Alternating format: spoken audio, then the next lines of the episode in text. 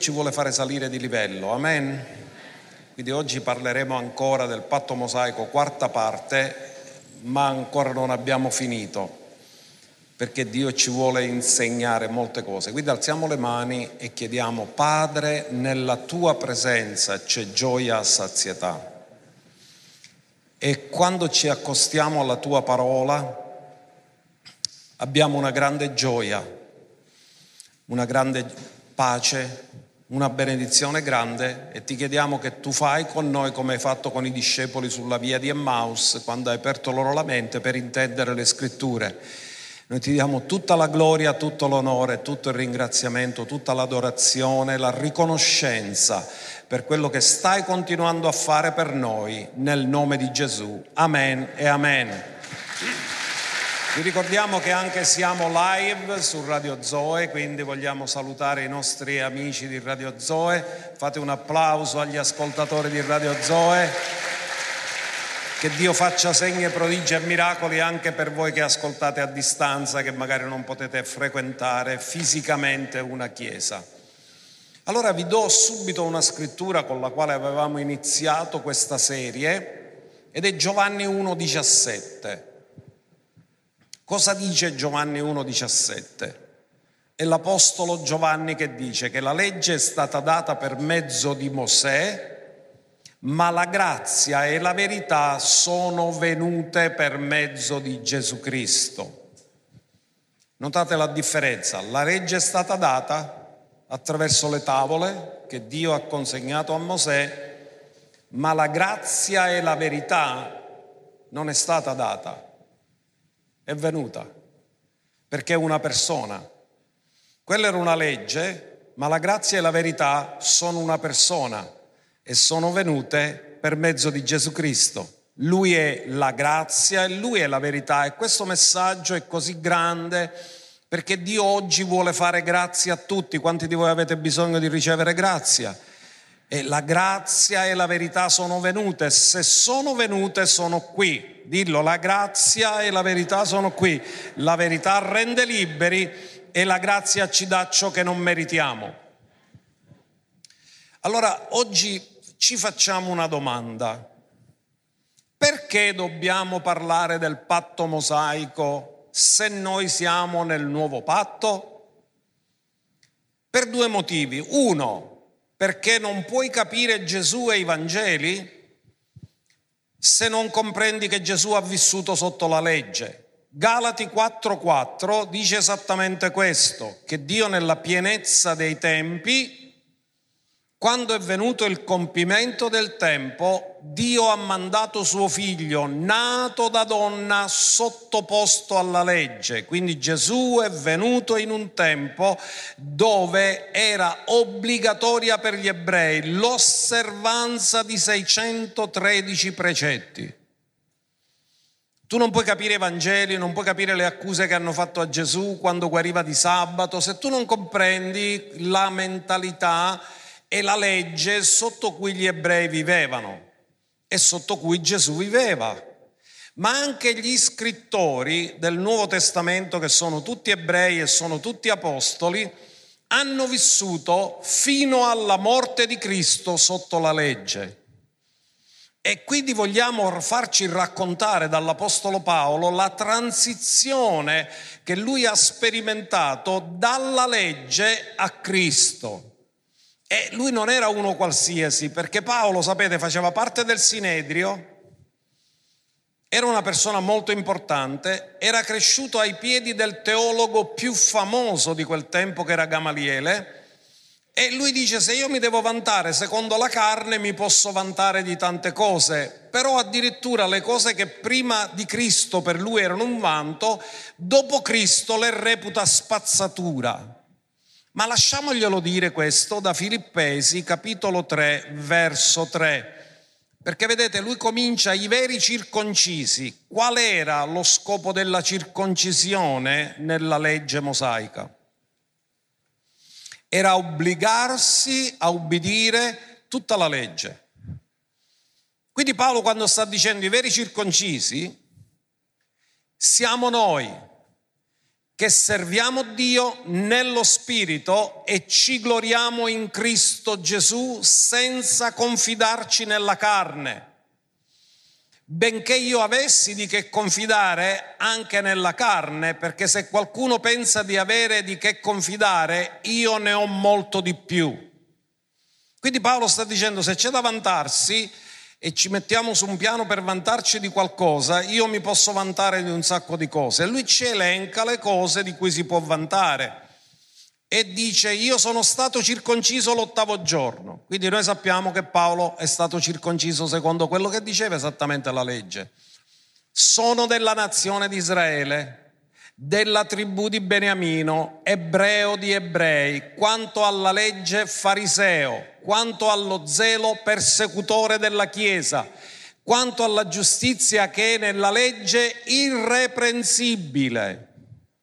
Quindi significa che Paolo andava a tutte le feste, rispettava lo Shabbat, faceva tutto quello che i 613 precetti imponevano di fare. Naturalmente poi lui in altre occasioni dice che non c'è mai stato nessuno che è riuscito a farlo tutto. Però quanto a lui si è impegnato molto a vivere esattamente secondo quello che erano i dettami della legge. Quindi lui dice quanto alla legge, lui frequentava tutte le feste, eccetera, eccetera, era irreprensibile, almeno per quello che si poteva vedere esteriormente.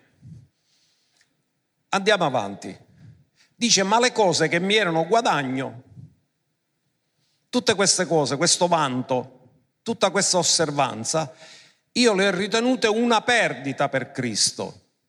Anzi, ritengo anche tutte queste cose essere una perdita di fronte all'eccellenza della conoscenza di Cristo Gesù, mio Signore, per il quale ho perso tutte queste cose e le ritengo come tanta spazzatura per guadagnare Cristo. Ora lui sta descrivendo la transizione di un ebreo fariseo, zelante, persecutore della Chiesa, che nel momento che incontra Cristo sulla via di Damasco c'è un cambiamento radicale nella sua vita. Tutte le cose di cui prima si vantava, dice ma sono niente rispetto a Cristo.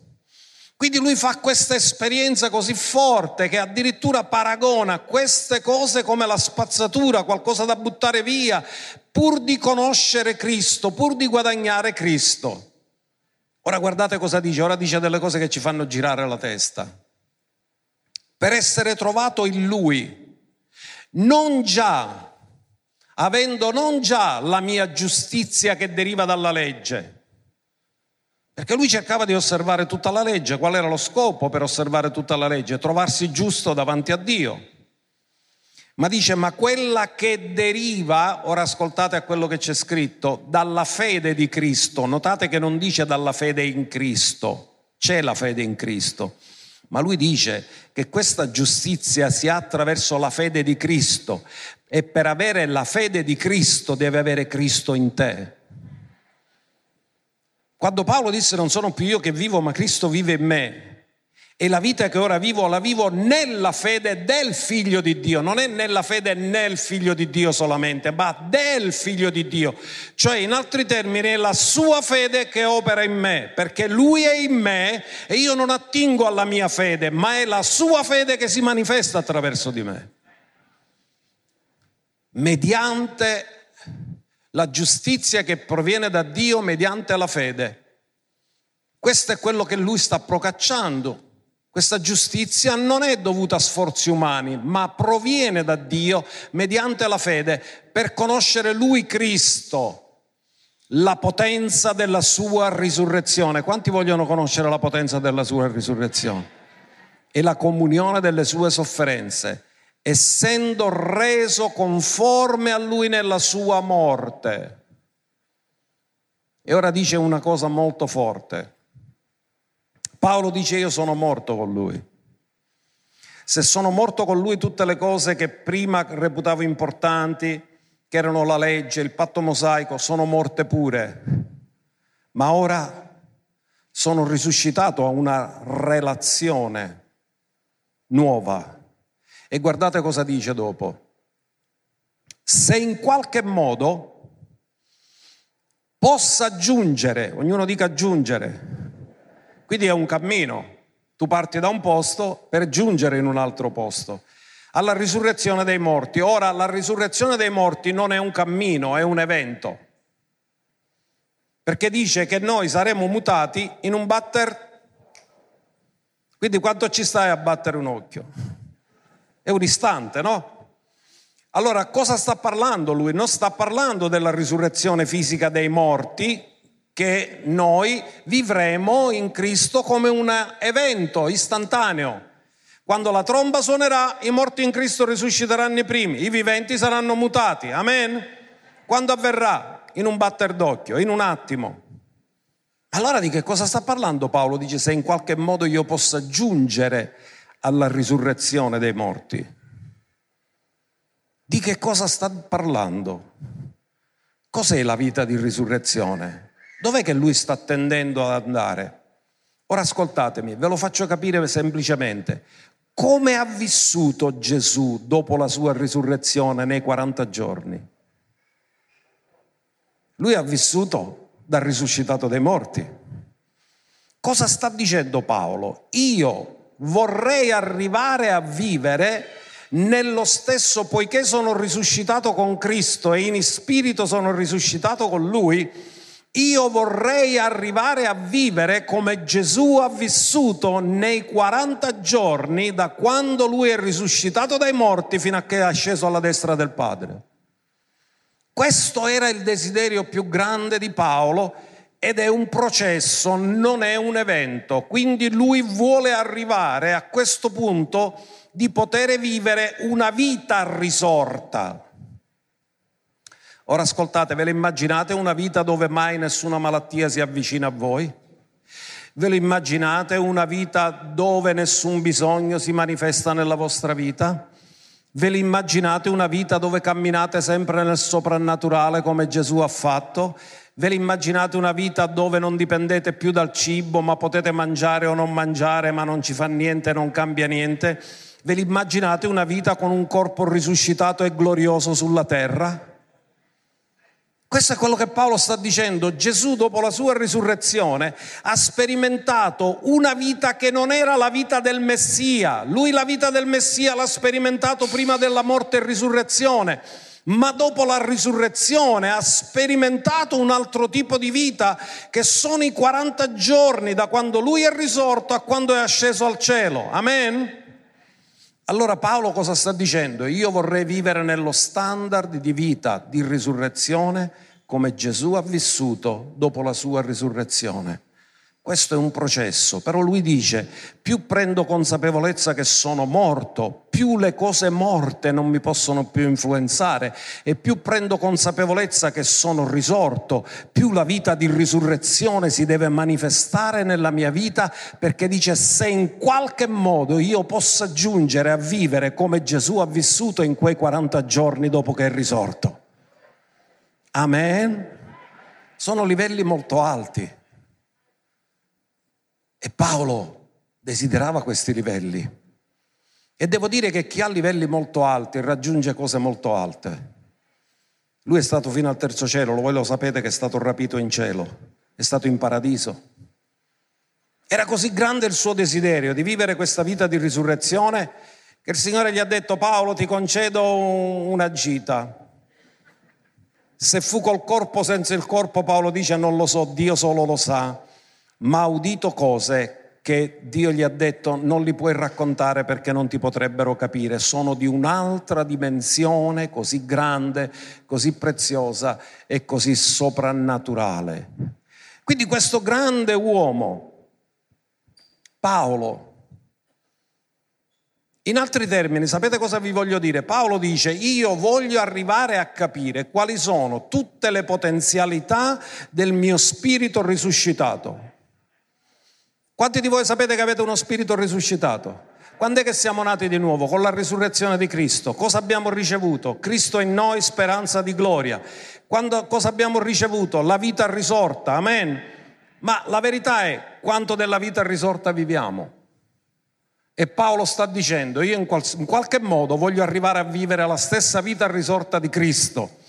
Voglio vivere nello standard soprannaturale meraviglioso dove Cristo Gesù ha vissuto. Ora Paolo dice questo non l'ha fatto la legge, l'ha fatto la fede. Non, non l'ha fatto la legge. Non ha potuto dire non sono più io che vivo la legge vive in me. No, ha potuto dire non sono più io che vivo, Cristo vive in me. Lui è vivente, lui è risorto. E Paolo sta desiderando, Signore, è come se avesse chiesto, io voglio vivere nello standard di risurrezione dove tu hai vissuto, dove vivi in una dimensione soprannaturale, completamente soprannaturale, dove non ruoti intorno ai bisogni, ma ruoti intorno a Cristo e in Lui tutti i tuoi bisogni sono soddisfatti senza neanche chiedere. È un livello molto alto. Lui Paolo sta desiderando questo. In altri termini, voglio sperimentare, ditelo con me, voglio sperimentare tutte le potenzialità che il mio spirito risorto ha ricevuto. In altri termini, noi stiamo vivendo solo poche potenzialità di quello che noi abbiamo in Cristo e Paolo aveva un desiderio di dire io voglio più soprannaturale, io voglio più segni, io voglio più miracoli, io voglio vedere più Dio manifestato attraverso di me, voglio vedere cose grandi, risurrezioni dei morti, voglio vedere cose grandi, più grandi, sempre più grandi.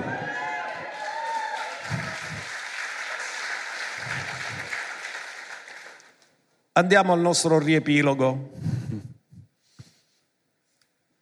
Abbiamo parlato del patto mosaico, quindi facciamo qualche piccolo riepilogo per ritornarci e continuare con quello che abbiamo detto la volta scorsa.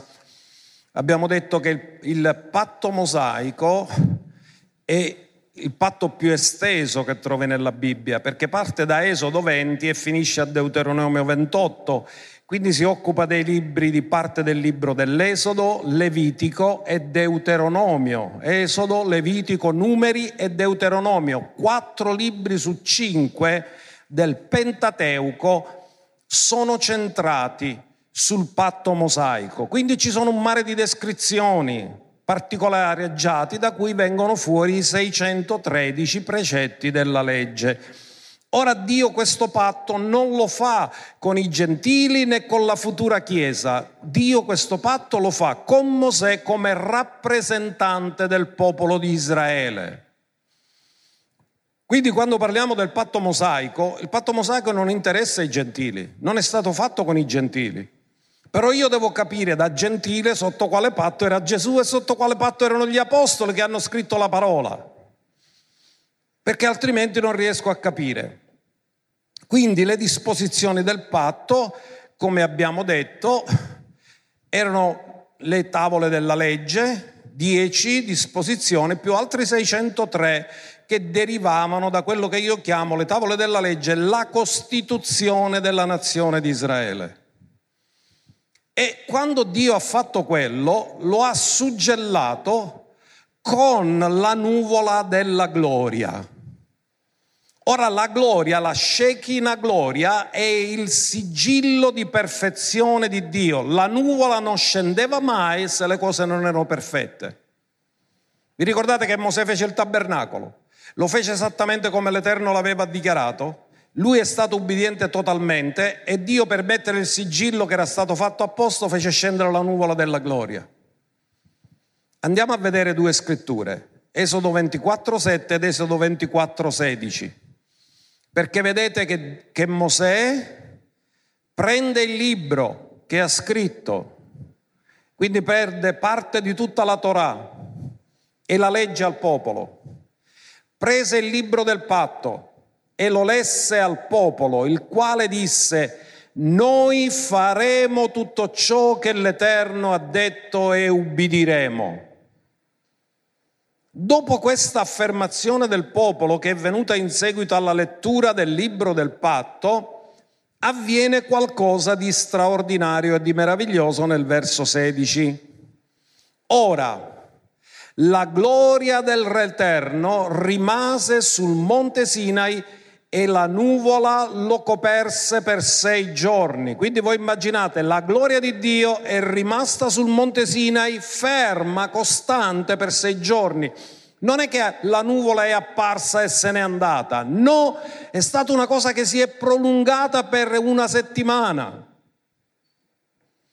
E il settimo giorno l'Eterno chiamò Mosè di mezzo alla nuvola quindi la nuvola era ancora là pure il settimo giorno, perché Mosè quando è sceso era risplendente, era stato nella presenza, era stato nella nuvola della gloria. Quindi la nuvola della gloria sta a testimoniare che la legge che Dio dà a Mosè per darla al popolo era una legge perfetta. Ascoltatemi, la legge di Dio è perfetta. E è così perfetta che ha evidenziato tutte le nostre imperfezioni. Perché quando noi siamo confrontati con qualcosa di perfetto si vedono tutte le nostre imperfezioni. Se tu ti trovi in mezzo a persone ignoranti ti sento un meglio, però se tu ti trovi uno che conosce perfettamente tutto ti mette in inferiorità, è vero? Allora, quindi Dio fa scendere la nuvola della gloria, suggella tutto questo e poi consegna appunto, fa questo patto con il popolo che dice io vogliamo obbedire a tutte queste cose. La legge o Torah, ognuno dica Torah, era unica, 613 comandamenti. La prossima volta vi spiegherò che la legge per studiarla l'hanno diviso in legge cerimoniale, legge civile o legge legale e questa eh, divisione che hanno fatto sulla legge, eh, molti hanno pensato che Dio ha eliminato solo la legge cerimoniale, ma ha lasciato la legge civile e la legge morale. Quindi cosa hanno pensato? Che noi siamo, dobbiamo osservare i dieci comandamenti. ma non trovate mai, lo spiegherò la prossima volta, che la Torah viene sempre usata al singolare, come una cosa unica o è rimasta tutto o non è rimasto niente. Non è rimasto una parte della Torah, perché con questo modo di pensare sembra che Dio abbia eliminato solo il sacerdozio e non abbia eliminato le altre cose. Invece no, la legge è totalmente superata, ne parleremo poi la prossima volta su questo. E sappiamo che la legge mosaica aveva un inizio, aveva una fine ed era un patto condizionato con benedizioni e maledizioni. Questo l'avete già imparato. Dio costituì il sacerdozio levitico per garantire la copertura dei peccati del popolo, i loro errori e per fare in modo che potessero ritornare in comunione con Dio anche dopo che avevano peccato per essere perdonati. Abbiamo imparato che c'erano restrizioni dietetiche nella legge mosaica, cioè non potevi mangiare animali immondi e c'era tutto un elenco di quello che si poteva mangiare o di quello che non si poteva mangiare. Abbiamo imparato che la pena di morte era allargata anche all'inosservanza del sabato. Ora voi potete capire che quando Gesù lo accusano che non osserva il sabato, significa se accertiamo che non l'hai osservato, ti possiamo fare morire. Ma Gesù non doveva morire per inosservanza della legge, doveva morire dopo aver compiuto la legge. Però non potete capire perché queste accuse, se non capite sotto quale legge ci troviamo e che cosa loro stavano cercando. Abbiamo imparato, come Paolo ci ha detto, che la circoncisione l'ottavo giorno non era segno del patto mosaico, ma era l'impegno ad osservare tutta quanta la legge perché il segno del patto mosaico era, cos'era? Lo sabato, lo Shabbat, amen? Quindi abbiamo parlato la volta scorsa delle nove finalità della legge e abbiamo parlato delle prime cinque, quindi ora ve li ripeto e poi andiamo a quelle di oggi, dalla sesta in poi. Quindi qual era il primo scopo perché Dio ha dato la legge. La legge è perfetta. La legge è stata sigillata con la nuvola della gloria, col sigillo della perfezione.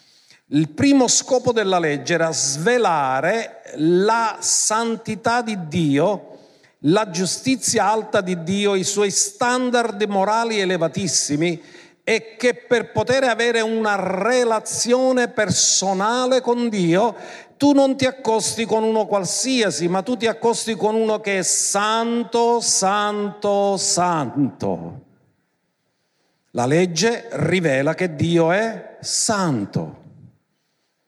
Questo è molto importante, perché altrimenti le persone non comprendendo con chi hanno a che fare, pensano che sia una persona qualsiasi, no, lui è santo, santo, santo e la legge rivela gli alti standard di santità di Dio che chi si accosta a Dio deve credere che Egli è, che Egli è santo.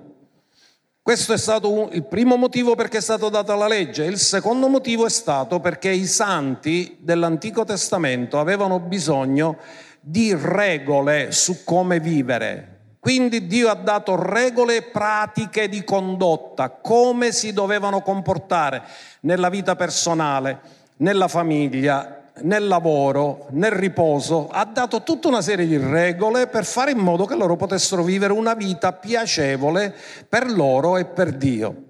Il terzo scopo è che le feste dell'Eterno sono state istituite nella legge mosaica, sono in Levitico 23 e le feste erano occasioni di culto pubblico, Avete imparato che lo Shabbat non potevano uscire di casa, potevano fare massimo 890 metri, però nelle feste si spostavano, lasciavano il lavoro, lasciavano l'attività e se uno abitava a nord di Israele, come Gesù che abitava a Nazareth, che facevano con la famiglia? Si spostavano, facevano tre giorni di cammino a piedi per arrivare a Gerusalemme, e partecipavano alle feste, stavano una settimana come per Pasqua e tabernacoli, otto giorni addirittura, e poi dovevano fare il viaggio di ritorno. Vi ricordate quando Gesù dodicenne se lo sono dimenticati a Gerusalemme? Dopo quanto se ne sono accorti? Dopo un giorno di cammino, quindi sono dovuti tornare di nuovo indietro, fare un altro giorno di cammino e cercarlo. Allora comprendete che tutte queste cose voi non le potevate capire se non capite che loro erano obbligati a partecipare alle feste. E la legge di Mosè aveva istituito delle feste nazionali, dove tutti dal nord al sud si spostavano per andare a partecipare alle feste o nel tempio o nel tabernacolo, a seconda del tempo che cosa c'era. Se c'era il tabernacolo andavano lì, se c'era il tempio andavano lì. Quindi questo era il terzo scopo. Nella legge Dio ha stabilito delle feste nazionali per confermare l'unità nazionale. Tutti gli ebrei si trovavano lì. Tutte le case di Gerusalemme erano tutte occupate, tutti gli alberghi occupati, alcuni con le tende perché dovevano stare lì durante tutto il tempo della festa. Succedeva un movimento nazionale tremendo. Tutti a portare i loro sacrifici perché nelle feste portavano i sacrifici. E il quarto scopo della legge era fare diventare il popolo di Israele un popolo distinto. Quale altro popolo osservava il sabato? Nessuno. Quale altro popolo osservava le feste? Nessuno. Quale altro popolo aveva certe abitudini alimentari? Nessuno. Quindi il popolo di Israele era distinto da tutti gli altri popoli. In altri termini, se tu trovi un ebreo da qualche parte, tu te ne accorgi che c'è. Come minimo c'ha la kippa in testa. Poi il modo come si veste te ne accorgi subito. E il quinto scopo, quello che abbiamo trattato l'ultimo, la volta scorsa, quello che Paolo ha parlato agli Efesini, fare un muro di separazione tra gentili che facevano quello che volevano, erano idolatri, e giudei. E in Cristo Dio ha battuto il muro di separazione perché giudei e gentili diveniamo nuove creature in Cristo, se uno è in Cristo egli è una nuova, che sia giudeo, che sia gentile, basta che in Cristo sei diventato un uomo nuovo. L'uomo nuovo è solo attraverso la fede in Cristo Gesù, sia che eri ebreo, sia che sei gentile, la nuova nascita ti fa nuova creatura. Allora, sesto scopo della legge, siamo entrati nel in quello di oggi, era rivelare il peccato. Ora ascoltatemi attentamente, quando noi leggiamo nella Bibbia peccato, parla della natura di peccato, ma quando leggiamo peccati parla dell'effetto della natura di peccato. I peccati sono le azioni sbagliate, ma il peccato è la natura che l'ha generato. Stamattina ho fatto un esempio. Se tu volessi togliere le sigarette da questo mondo, vai alla ricerca di tutti i pacchetti di sigarette e le distruggi. Ma se non chiudi le fabbriche, continueranno a produrle. Allora la fabbrica di sigarette è paragonata alla natura di peccato. È una fabbrica che continua a fabbricare sigarette. Le sigarette sono quello che fa male materialmente alle persone perché se li fumano. Quindi sono le azioni sbagliate, mentre la fabbrica è la natura che le genera, quello che le produce continuamente.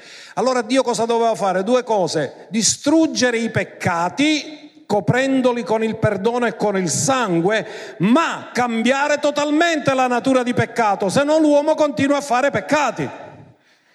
Quindi quando parliamo di peccato e peccati intendiamo natura di peccato e azioni peccaminose trasgressioni della legge. Vediamo come ce lo spiega l'Apostolo Paolo, perché la natura di peccato è entrata con la disubbidienza di Adamo e poi tutto è stato una conseguenza di questo, perché cominciò con una disubbidienza e continuò disubbidendo a Dio, vivendo una vita indipendente da Dio. Ora guardiamo Romani 3, 19 e 20. Guardate cosa dice. Or noi sappiamo che tutto quello che la legge dice lo dice per coloro che sono sotto la legge. Gesù era sotto la legge? Paolo era sotto la legge? Gli apostoli erano sotto la legge? Affinché ogni bocca sia messa a tacere e tutto il mondo sia sottoposto al giudizio di Dio. Perché nessuna carne sarà giustificata davanti a Lui per le opere della legge, mediante la legge infatti vi è la conoscenza del peccato.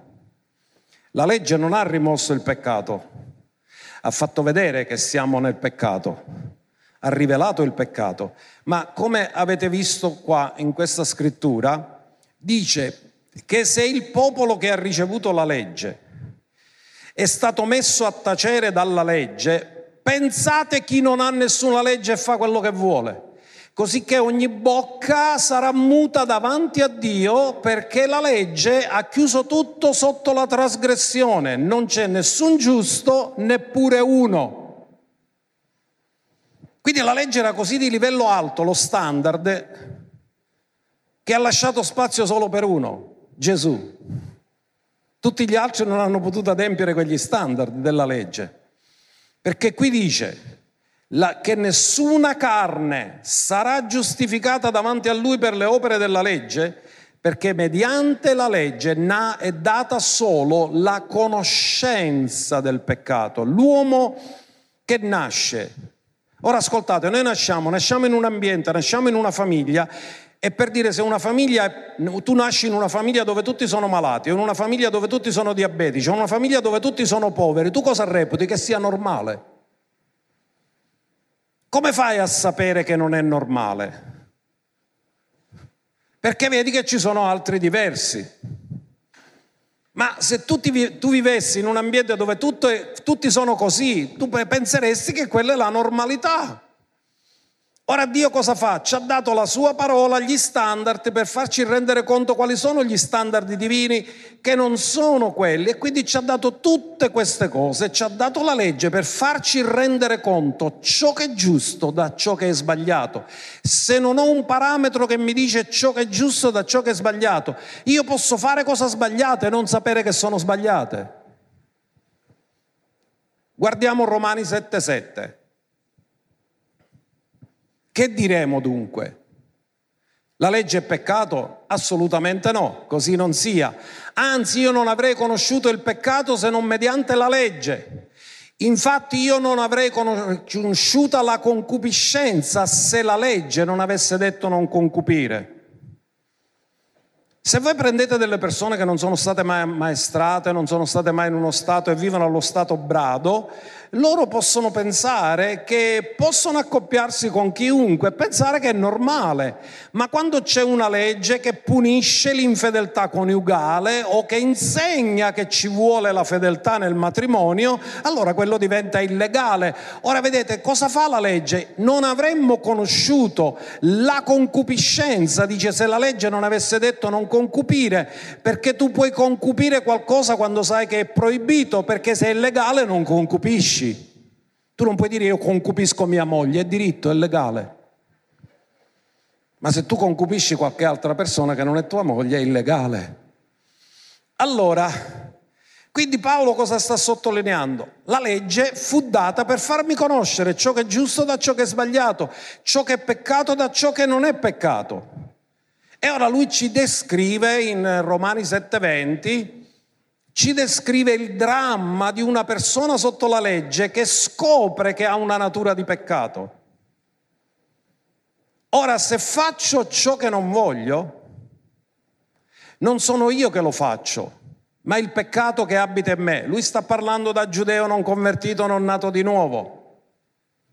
Non vi confondete, lui sta spiegando. Perché poi non si conclude Romani con 7, si conclude con Romani 8 dove lui ringrazia Dio che ormai tutto questo è passato. Allora cosa dice? Il peccato che abita in me e dice io scopro dunque la le- che questa legge che volendo fare il bene in me è presente il male. Cosa dice? Lui dice posso essere così sincero Litigo con mia moglie, mia moglie si lamenta che mi comporto male. Io con molta sincerità le prometto che non lo farò più e alla prossima volta lo faccio arriere. Cosa sta dicendo Paolo? Sta dicendo questo. Allora non sono io, perché io non lo vorrei fare, ma c'è qualcosa sbagliato dentro di me. Quindi Paolo dice la legge mi ha fatto scoprire che c'è peccato dentro di me, perché pur non volendole fare le cose, le faccio lo stesso e non le vorrei fare. Scopro dunque questa legge che volendo fare il bene in me è presente il male. Quindi la legge cosa gli ha fatto scoprire a questo povero giudeo? Che aveva una natura di peccato, che lui non l'avrebbe mai voluto fare certe cose, però intanto le faceva lo stesso. Andiamo avanti.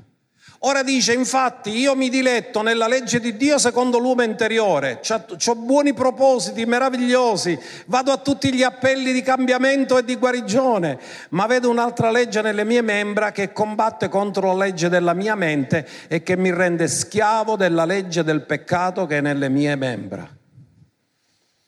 Non dimenticate, sta parlando del giudeo sotto la legge, sta parlando del dramma che lui ha avuto quando era nella legge, perché la legge cosa gli fa vedere? Che lui da un lato è tutto sincero, vuole fare la volontà di Dio, vuole fare le cose migliori, però poi si ritrova ad avere sbagli, combattimenti e situazioni che dicono ma io neanche lo volevo fare questo, ma perché mi comporto così? Ma perché faccio queste cose? Quindi dice che ha questa legge del peccato nelle sue membra. Andiamo al verso 24. Lo scopo della legge, farti diventare miserabile, incapace, sconfitto e poi farti gridare che hai bisogno di uno che ti salva. O miserabile uomo che sono, chi mi libererà da questo corpo di morte? Io rendo grazie a Dio per mezzo di Gesù Cristo, nostro Signore io stesso dunque con la mente servo la legge di Dio, ma con la carne la legge del peccato. Paolo dice, con tutte le buone intenzioni che ho, continuo a sbagliare. Con tutte le buone intenzioni che ho, continuo a trasgredire. Con tutte le buone intenzioni che ho, continuo a litigare. Ma io non lo vorrei fare, quando mi pento sono sincero, io lo dico non lo farò più, non lo farò più e poi lo faccio di nuovo. Paolo dice, ma allora non sono io, è il peccato che abita in me. C'è una legge nella mia vita. Ma come mi libera Dio da questo? Lui dice che ci libera attraverso un cambiamento di legge. Non più la legge del peccato della morte, ma la legge dello spirito della vita. Romani 8.1, andiamolo a vedere che è fantastico. Ora dunque non vi è alcuna condanna. Cosa fa la legge? Ti fa arrivare a dire miserabile me, mi sento condannato, mi sento colpevole, mi sento sempre in colpa, non riesco mai a fare le cose che decido di fare e l'unica cosa che ti fa gridare la legge è miserabile me.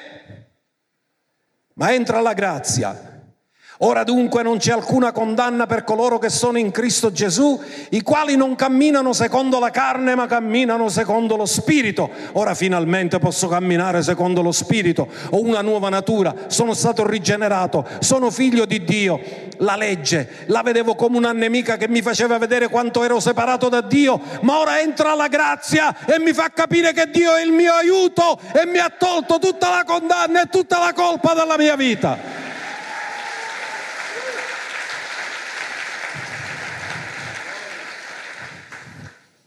La legge mi fa gridare misero me, ma la grazia mi libera da ogni condanna che la legge mi ha messo addosso. Poi ci torneremo su questo. Andiamo al settimo scopo della legge. Stranamente, invece di diminuire i peccati, quando è stata data la legge, sono aumentati. Perché leggiamo Romani 4:15, la legge produce ira, la legge non la vedi come un amico, la vedi come un nemico. Tu incontri i carabinieri e dici ora qualcosa la trovano. Non li vedi come amici, che graziosi, come sono belli. Perché ti produce ira, perché ti punta sul fatto che hai trasgredito qualcosa, che sei mancante in qualcosa, che ti scuidai la patente, te l'ha puntato sempre, giusto, giusto, due anni che ti fai in mano tu sei senza patente. E tu gli vuoi spiegare, ma io me la sono portata sempre, glielo giuro. Chi non ce ne frega niente, non ce l'ha la patente, ci a fare la multa. Ma come? Io sono stato sempre ubbidiente. Non me ne frega niente. La legge produce ira.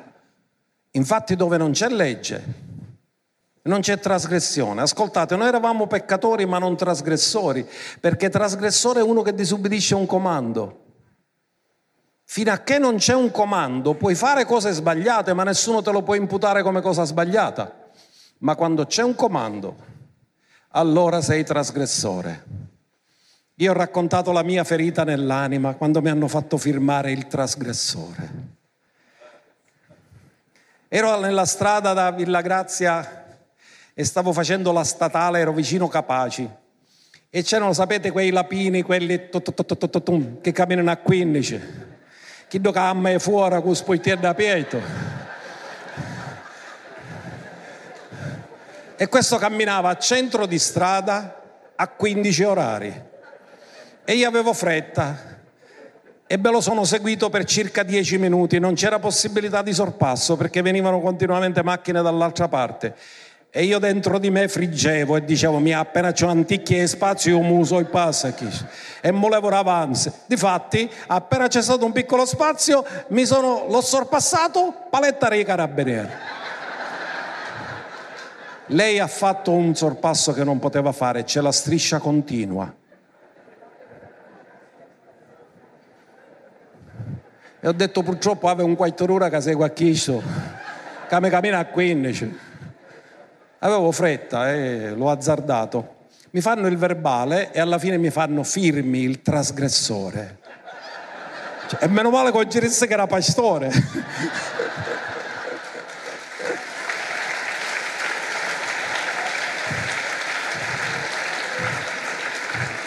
Se no mi avessero aumentata la dose, ah, puro spite. E ho benedetto quello del Dio ti acceleri nella tua vita. eh, che meschina, così poteva camminare più veloce, no? allora, la legge cosa produce? Ira, è puro picciolo che c'ha per dare. Quindi, dove non c'è legge non c'è trasgressione, ma giusto giusto c'era miso da sciscia continua. E la striscia continua mi fa quello del carabiniere, lo sa che la striscia continua è come un muro, è come se lei è salito sul muro. Puro chissà. Che la legge non perdona, la legge genera ira, la legge evidenzia solo i tuoi sbagli, le tue trasgressioni, i tuoi errori. La legge stimola questo. Andiamo a vedere Romani 5:20. Dice che la legge intervenne affinché la trasgressione abbondasse, ma dove il peccato è abbondato, la grazia è sovrabbondata.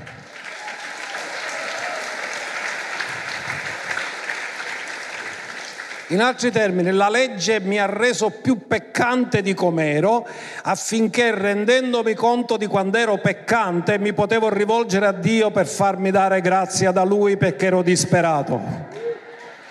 La legge mi conduce alla fine di me stesso per cominciare un nuovo cammino con Dio. Quindi guardate che cosa succede, che la legge però per agire, cioè il peccato per agire ha bisogno di una base e questa base di operazione si chiama la legge. Guardiamolo in Prima Corinzi 15:56. Ora il dardo della morte, quanti di voi capite cos'è il dardo? È la freccia, no? Il dardo della morte è il in altri termini, senza peccato non c'è morte, il salario del peccato è la morte, se l'uomo non avesse mai peccato non sarebbe mai morto, perché l'ultimo nemico che Dio sconfiggerà è la morte, ma non può sconfiggere la morte se non rimuove il peccato. E poi dice, e la forza del peccato è la legge, perché il peccato cosa fa? Più c'è un divieto, più sei tentato ad, a fare l'opposto di quello che ti dice il divieto. Io faccio sempre l'esempio, tu cammini nella spiaggia e non c'è scritto niente e non ti viene niente in testa, cammini nella spiaggia e c'è scritto divieto di pesca e tu pensi mi squidava la canna da pesca. Perché ti stimola la trasgressione, più una cosa è vietata, più ti stimola la trasgressione. In altri termini, la legge cosa ha fatto? Non ha rimosso il peccato, l'ha fatto aumentare per fare capire alle persone quanto siamo peccatori e quanto siamo sbagliati, per poi arrivare a gridare a colui che ci farà grazia. Perché sperimentiamo il fallimento di noi stessi, della nostra capacità e della nostra carne. Ora andiamo all'ottavo scopo, che il peccatore non poteva fare nulla per potersi guadagnare il favore di Dio. Quando tu guardi la legge, l'unica cosa che ti fa vedere la legge è che tu non sei riuscito ad adempiere gli standard divini. Quando ci metti là, ama il tuo prossimo come te stesso e ti scerri con tua moglie, tu che dici? Come l'ho messo in pratica bene?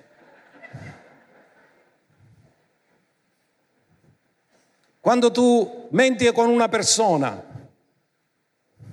e dici bugie, poi ti trovi con la scrittura e dici Signore ho mentito, ho detto una stupidaggine, ho detto una fesseria.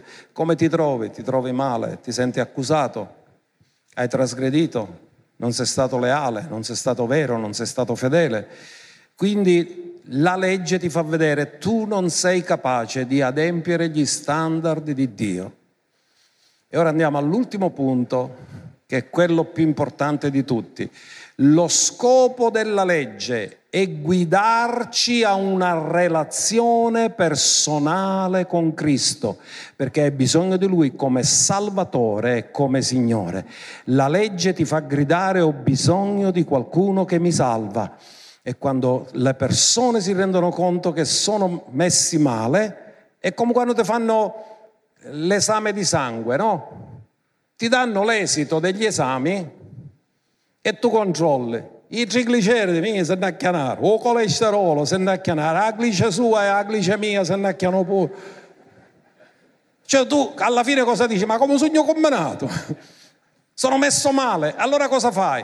Quando tu vedi che gli esami sono a posto, tu dal medico non ci vai per, eh, per, farti curare, ma quando vedi che gli esami non sono a posto, tu vai dal medico e dici, dottore, ma sono messo male, ma a curare. Cosa ha fatto la legge? Signore, sono messo male, ho bisogno di uno che mi salva.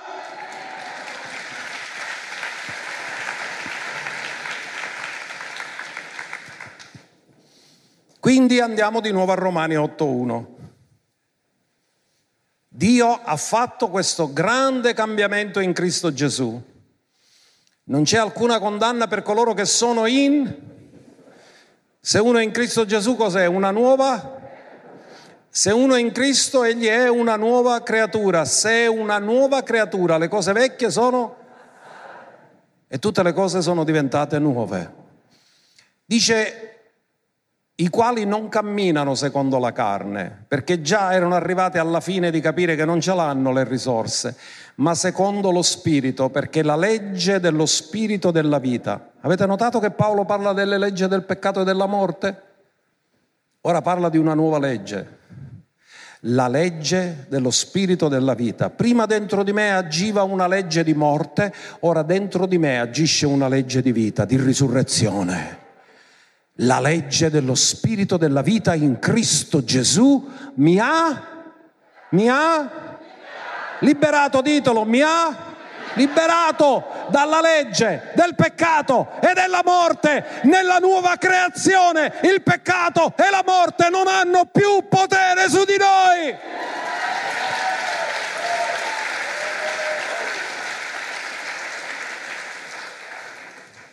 Ma dobbiamo imparare a camminare secondo lo Spirito, perché avevamo abitudini, modi di fare e per questo Paolo ha detto io voglio giungere a quello standard. Non parto da quello standard, voglio giungere a quello standard. Quindi questo significa che ci dobbiamo disciplinare, ci dobbiamo esercitare e dobbiamo fare queste cose meravigliose. Ora andiamo alla conclusione. Il termine della legge è Cristo portarci a una relazione personale con Lui. In altri termini, la legge poteva farti rischiare che più la ubbidivi più orgoglioso diventavi. Ti sentivi perfettino e disprezzavi gli altri. Fatti più là, io sono meglio di te. Ma la grazia non ti fa diventare uno che disprezza gli altri, ma uno che apprezza gli altri, perché dice eravamo peccatori e Cristo è morto per noi. Ora siamo figli, ora siamo famiglia.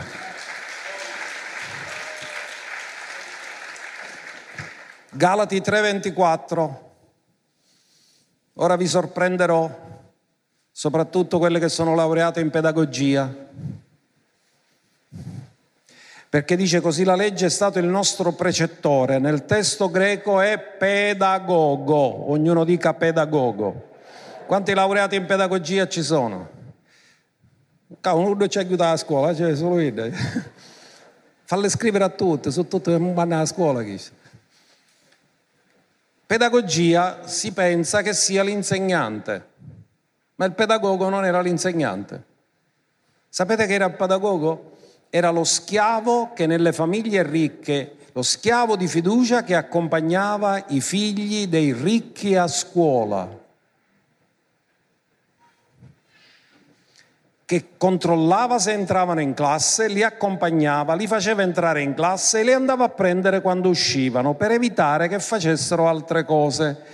Quindi quando Paolo usa il termine pedagogo, che qui viene tradotto precettore, non erano gli insegnanti che lo insegnavano, erano schiavi che nelle famiglie dei ricchi si occupavano di portare i bambini dall'insegnante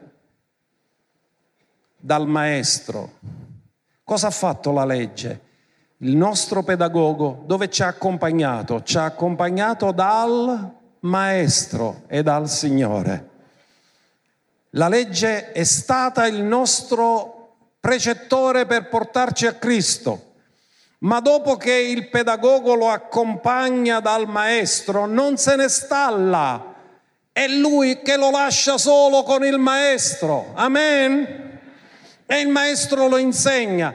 Dice affinché fossimo giustificati per mezzo della fede, ma venuta la fede non ce l'ho più il pedagogo, perché il pedagogo ha una funzione transitoria, quello definitivo è che io sto col maestro.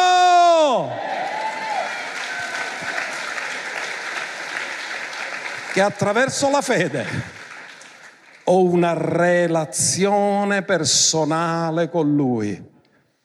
Quindi l'ultima cosa che ha fatto la legge, ha fatto il pedagogo, mi ha accompagnato, perché il bambino è disperato e dice, ora chi mi libererà da questo? Qua tutti i compiti che mi lasciano non ci riesco a farli. Chi mi accompagnerà da qualcuno che finalmente mi può aiutare in tutte le cose? E il pedagogo gli ha detto ti accompagno io dal maestro, lui ti insegnerà, lui ti ammaestrerà, ma non è solo il maestro, è il salvatore, è il Signore, è il tuo Signore, è il tuo salvatore, è colui che è morto sulla croce al posto tuo. E il pedagogo, la legge, è il pedagogo che ha accompagnato tutti gli ebrei, è stata data per portarli a Cristo. Ma non tutti hanno capito qual era lo scopo della legge. E molti di loro sono rimasti schiavi della legge e hanno mancato la relazione. Lasciatemi dire una cosa, quanti di voi conoscete la storia del prodigo? Quanti di voi sapete che aveva un fratello più grande? Come si chiamava? Non c'è scritto. Fratello maggiore non era il grande fratello, era il fratello maggiore. Che una volta un bambino, quando gli hanno detto tu sei il primogenito, un piccerino meschino vedeva la televisione fa, allora io sono il grande fratello. No, sei il fratello maggiore. E questo fratello maggiore qual era il suo problema, cari? Che era convinto che stava ubbidendo tutta la legge e ha detto io non ho mai trasgredito un tuo comando. Ma era vero? No, perché cosa gli aveva detto il padre poco prima? C'è tuo fratello, c'è la festa, entra. E lui non volle entrare. Quindi ha obbedito o ha disubbidito? In altri termini, tutti quelli che credono che sono giustificati per mezzo della legge si troveranno sempre disubbidienti in qualcosa. Amen. E che cosa è avvenuto? Che c'era uno che era schiavo del peccato e si è sprecato tutta l'eredità, era il prodigo che si è ritrovato con i porci. E un altro era schiavo della legge, era convinto che stava ubbidendo tutti i comandi del padre. Ma la verità è che si sentiva perfettino, ma non aveva relazione col padre non riusciva a ricevere il suo amore. Tutte e due, uno perché amava il mondo e l'altro perché era convinto che con la legge poteva piacere al Padre, ma nessuno dei due ci è riuscito. Solo la grazia dell'abbraccio del Padre e del Padre che ammaestra il figlio e gli dice figlio, ma tutto quello che è mio è tuo, entra nell'eredità e la nostra eredità è Cristo Gesù il Signore.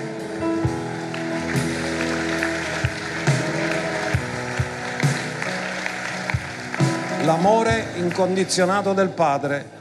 A Partenico ho predicato su riconciliazione unilaterale. Quando una coppia si riconcilia, tutte e due devono fare qualcosa.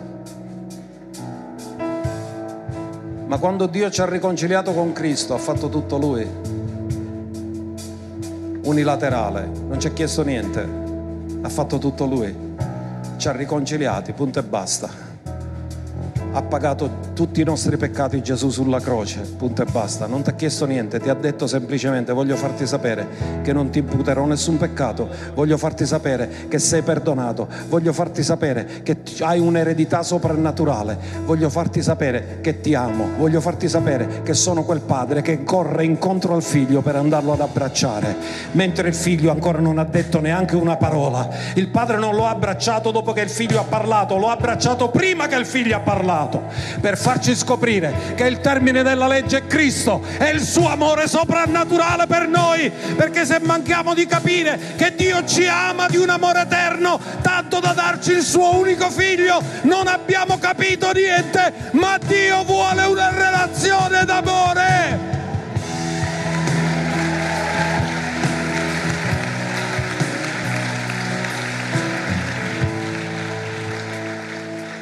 In altri termini, Dio non è soddisfatto se sei perfettino. Quando Dio, Gesù ha riabilitato Pietro, non gli ha detto andrai ai culti tutte le domeniche. Gli ha detto mi ami tu per tre volte. In altri termini, Tu forse stai cercando di piacere a Dio facendo cose e manchi la cosa più importante, quello che Dio ha fatto per te e non capisci quanto lui ti ama, che ha fatto pazzie per avere te, che ha dato il meglio per te, per darti la vita eterna e per farti sentire le sue braccia d'amore intorno al tuo collo e farti sapere che non sei un caso nella vita, ma sei nato perché lui ti ha amato.